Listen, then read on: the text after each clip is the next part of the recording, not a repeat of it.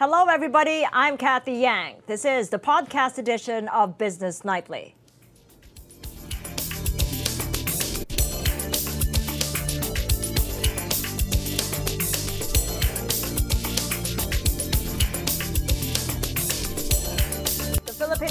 Rebounds in the third quarter in 2019, growing at 6.2% following two consecutive periods of slowdown. Warren de Guzman tells us what drove economic growth and what needs to happen to keep the momentum going in this edition of Dissecting Data. The surprise upturn in agriculture and the surge in government spending in September all helped push third quarter GDP growth above market expectations of 6%. It hit 6.2%. That's the best quarterly performance so far this year, pulling the full year average to 5.8%. Looking at the supply side, the farm sector grew 3.1%, its best showing in over two years. Farm sector production data from the Philippine Statistics Authority Wednesday helped prepare us for this number, reflecting strong corn production and higher valuations for poultry and beef products, an indirect result of the African swine fever breakout. Services they eased a bit to 6.9% from 7.1% in the second quarter, but the result was still the second best showing for services this year. Industry, meanwhile, outperformed, surging 5.6%, bolstered by a 16.3% growth in construction activity. Construction growth in the third quarter was the fastest this year and represented a huge turnaround from a slight contraction in the second quarter. It seems this sector is back on track after losing momentum for two quarters, something partly blamed on the lack of government spending in the first half.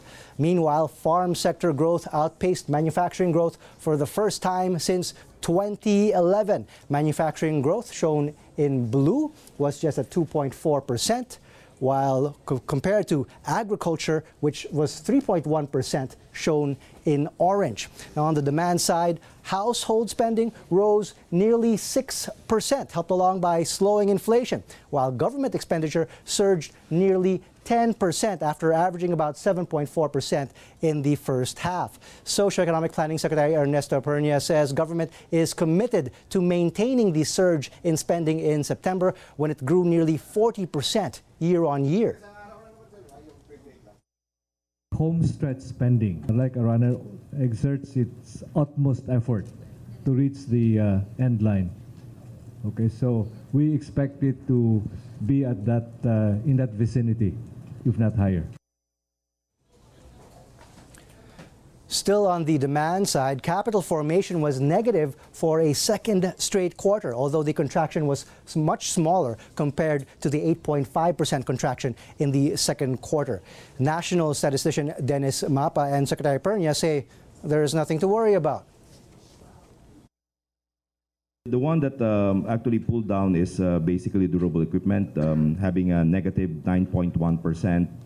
And uh, this is due to uh, road vehicles minus 6.8%, and then air transport negative 3.4, and mining construction machineries minus 1.8.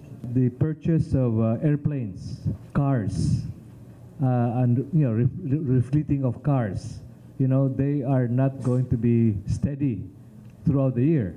They are, you know, they are planned uh, of, on certain of specific periods.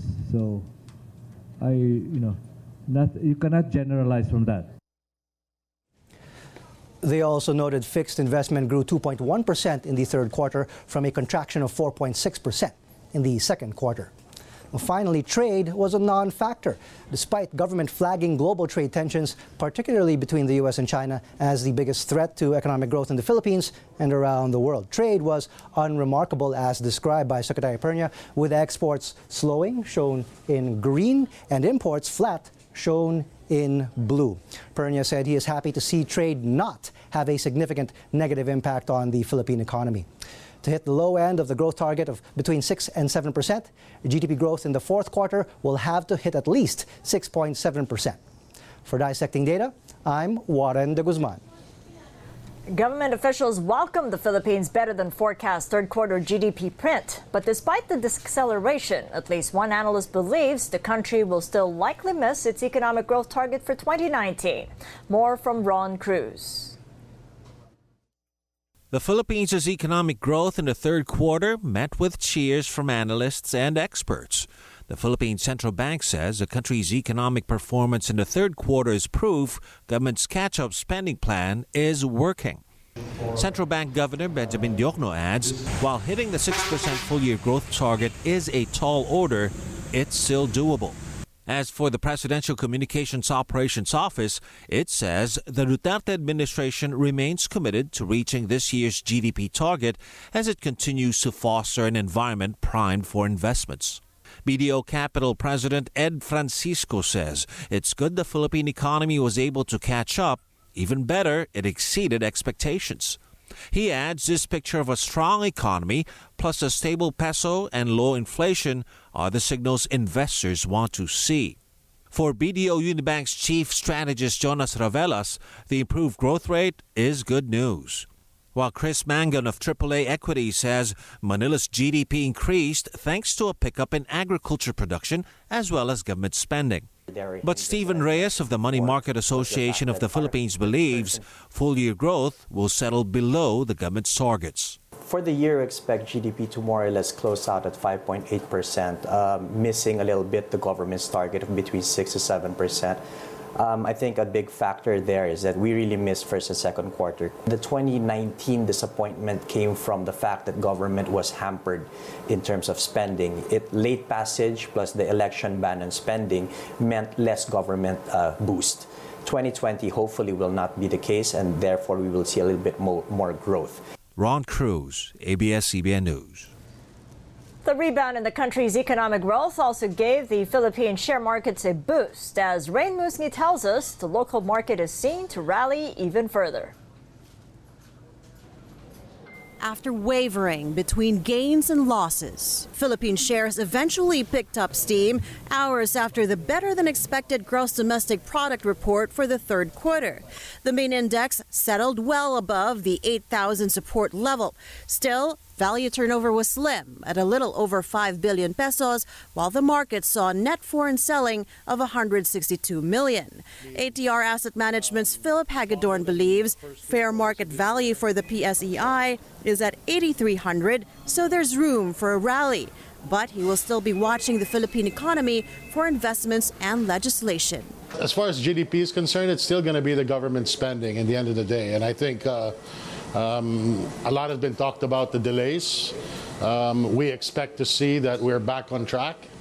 Um, I think it's very good news uh, about uh, these new, the new development of including uh, PPPs as a part of the strategy um, today, and I think uh, that's going to benefit um, that infrastructure story moving forward. Meanwhile, a special bell ringing Thursday with a 7 billion peso preferred shares offering of Phoenix Petroleum oversubscribed three times. Net proceeds of the offering will be for the depot and network expansion plans of the Dennis Uy led firm. That's as Phoenix's liquefied natural gas joint venture with the China National Offshore Oil Corporation gets signed to expand our footprint in the aviation business. Hopefully, we will have 21. Uh, we will be present in 21 airports. LNG uh, is, is we believe, is the future of uh, a future energy source for major and heavy industries, and so that's why uh, a significant uh, part of our business is B2B. So we we would like to uh, we would like to continue the, uh, the, the project with Sino. It will supplement what otherwise is currently being supplied by indigenous sources like Malampaya. Phoenix Petroleum shares ended flat for the day, but Ayala led Finma Petroleum higher by 4.3%. Among the most active gainers, SM Prime Holdings, higher by over 3%. That's after the mall and residential units developer reported a 22% increase in their third quarter profit to 8.3 billion pesos. Sister firm SM Investments Corp also higher by three tenths of a percent.